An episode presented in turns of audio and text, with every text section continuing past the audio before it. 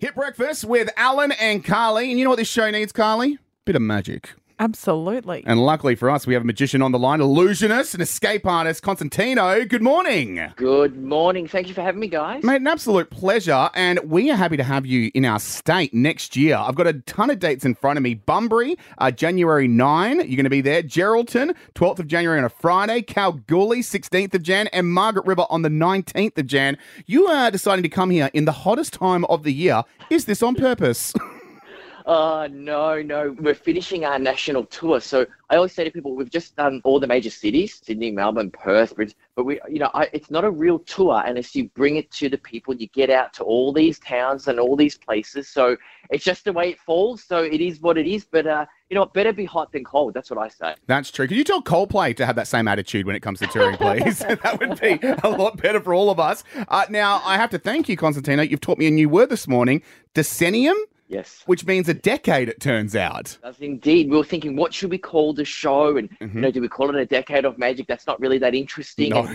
I started looking up different terms, and decennium, that's what it means. And it's a celebration of my life in magic over the last 10 years. I say 10 years, it's a little bit more now, but 10 years since most people got introduced to me on that little show called Australia's Got Talent way back in the day. Now, I've always wondered this about magicians because obviously you come up with so many creative ideas to wow people. But how do you get inspiration? Because often they say to people that are creative types, just go somewhere and be bored or go amongst, you know, get amongst nature.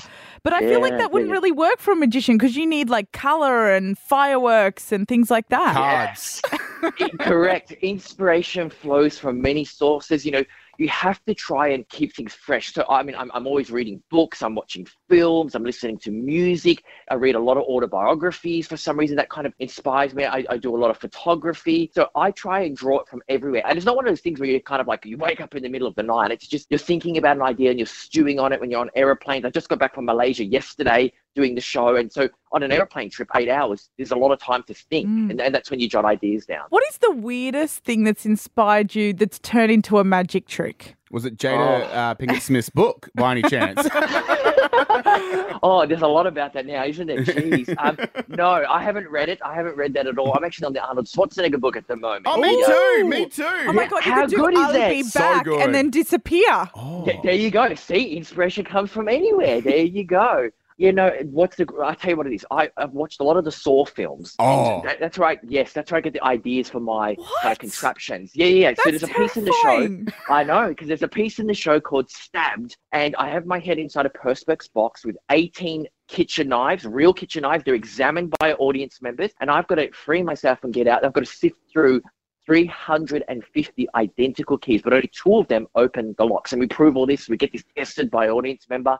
And so that was inspired, as you can imagine, if you've seen the Saw film Yeah. what could I do that would you know, I can do uh, you know every night that is you know got risk involved that people can God. relate to and uh, yeah so there you go so I can't Saw film relate to inspired that. me. I don't want to You know, relate when, to that. when you you don't want to relate but you know you get to sit in the comfort of your seat and watch someone else who's So stupid true. Oh, enough I do wouldn't it be comfortable sitting there watching you have to deal with that whole situation. Cosentino, right. before we let you go, um, when people see you out and about in the street, how do you want people to react? Because I reckon most of the time it'd be like, is that Cosentino? Is that Cosentino over there? And they just kind of be weird I'm about it. Yeah, and sometimes people come up to me and they say, "Hey, you really look like that guy Cosentino," and I'm like, "Mate, I think I'm a lot better looking than he is," and they start laughing, and that's it, and the conversation ends right there. But people do recognize me, which is, you know what, it's lovely. The fact that people recognize your work and hopefully like your work is a beautiful thing because there was a time when I was younger and I was trying to put, you know, shows on the road and no one cared. So I really appreciate people coming up to me. Cosentino.com.au is the website. You've got a number of dates all around WA in Jan.